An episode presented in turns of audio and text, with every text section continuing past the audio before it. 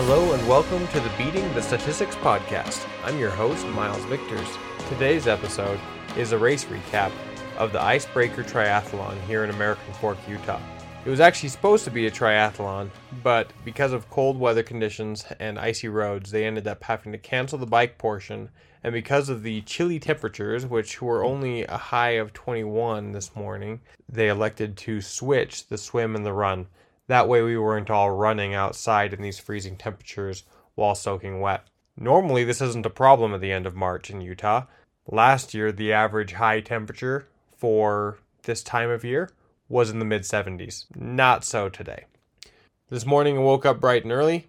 I like to get up pretty early for races or for events like this. I think I have a little bit of anxiety or nervousness around it, even though I wasn't taking this event very seriously.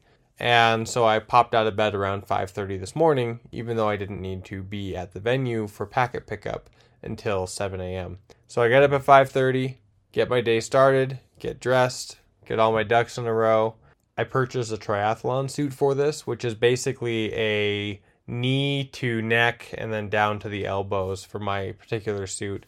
Uh, full one body spandex suit that has a little bit of a pad in the undercarriage area for the bike portion. I decided to still wear it even though I wasn't doing the bike portion, but that way I wouldn't have to change when I went straight from the run to the swim. And uh, had that on and got a pair of shorts to wear over the top of it because of how cold it was. And decided to wear my new bright orange raincoat uh, while I ran. Uh, the nice thing about that is, is it does trap heat inside and it works as a very, very effective wind block. So for how cold it was, I was actually really grateful that I opted for that. Anyway, got all my stuff together, waited for Monica and Hiram, who was coming with us, my oldest son, to uh, to get up and get ready for the day. And we ended up rolling her out around uh, 6:30 a.m. Got down there at seven. Packet pickup took about two seconds, and then we had to wait until 8:40 for setting up our transition area between the run and the swim at the pool for a pre race meeting and then at the starting line for 9 a.m. So it was a lot of sitting around. I do let my anxiety get ahead of me sometimes, and uh, that's okay. Sometimes it's okay to be anxious about something uh, that is challenging and, and potentially difficult that you might be doing. So, anyway, we went and got uh, sodas and some breakfast at the gas station while we waited, and we were in a pretty good mood. The skies were really nice and clear, so it was a beautiful morning, uh, very brisk, but still very pretty.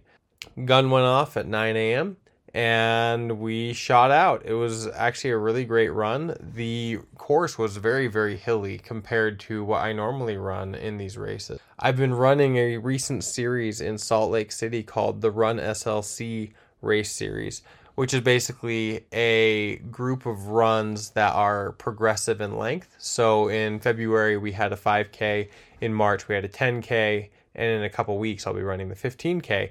And those courses are pan flat. I mean, they are just just ice skating rink flat.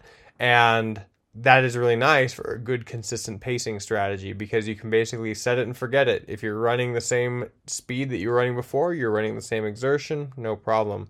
This course, on the other hand, was quite hilly. Uh, started out with a flat that then progressed into a short but very steep downhill, and then a couple really long uphills. And it was an out and back, so we had to basically fight the reverse on the way back. Um, did actually lead to a PR for me. So I ran my course, my race, uh, the running portion, in about 27 minutes, just over 27 minutes, 27 and 19 seconds, uh, which was pretty quick for me. And I was really happy with that time, even though I wasn't trying to set a PR. Um, yeah, but it was it was great.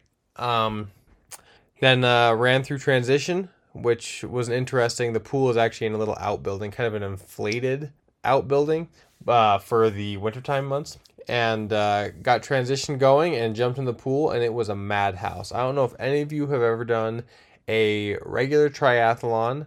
I've actually never done one in an open water scenario, but I understand they are pretty crazy sometimes, especially right at the start.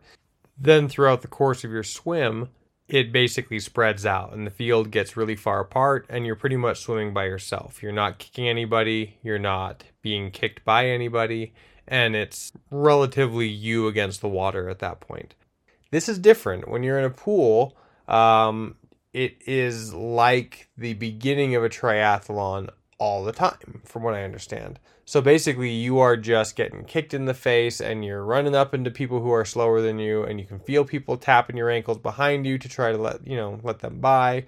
Um, luckily, I wasn't slower than most people that I was swimming with. I was quicker, so I didn't feel any anxiety or guilt about slowing anybody down behind me.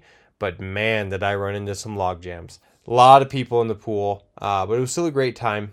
Um, finally, did did did my three full laps, which is you know three out and backs, so 300 meters.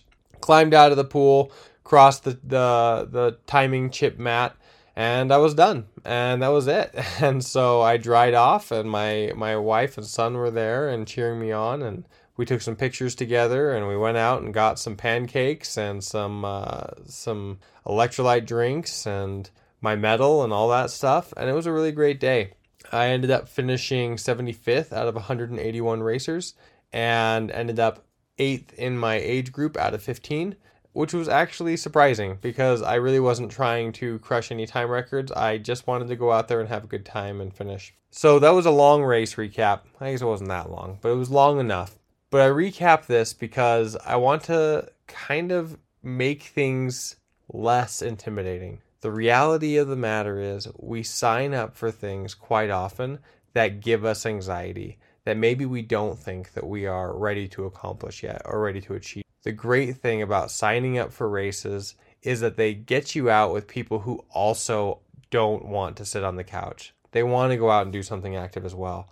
I am not a speed demon on the running race course or in the pool for crying out loud, that tri suit, I don't know if it's the wrong one or if I've just been out of the pool too long, but I felt like I was swimming with a parachute behind me. It was not a pleasant experience, but it was okay. I had a great time. And there were people who were slower than me, and there were people who were faster than me. And even if I was the slowest out of the whole bunch, it still would have been a great experience. And the reality of all of this is that challenging yourself to do something is good for you, it's healthy. I encourage you all to sign up for a race. This one was one that I actually signed up for a long time ago. And to be completely frank, I wasn't super excited about doing it because it was so dang cold outside, but it was a lot of fun. And I did enjoy myself, and I'm really glad that I did it. So go out, sign up for something scary. It's really not that big of a deal. It's not that scary when you get there. You're going to get the nerves, you're going to get the anxiety, like I talked about having this morning and I've done lots of races. But if you go out there with a smile on your face and you're excited to be there, just make it fun. Do something that's hard and have fun doing it. That's something that I tell people all the time, and it's something I'm telling you now. It makes the entire experience so awesome. And especially if you have a support group that you can bring along with you to cheer you on, I know that that might feel a little selfish, but they want you to succeed. And it's really cool to have them in your corner and to let them see you succeeding in something.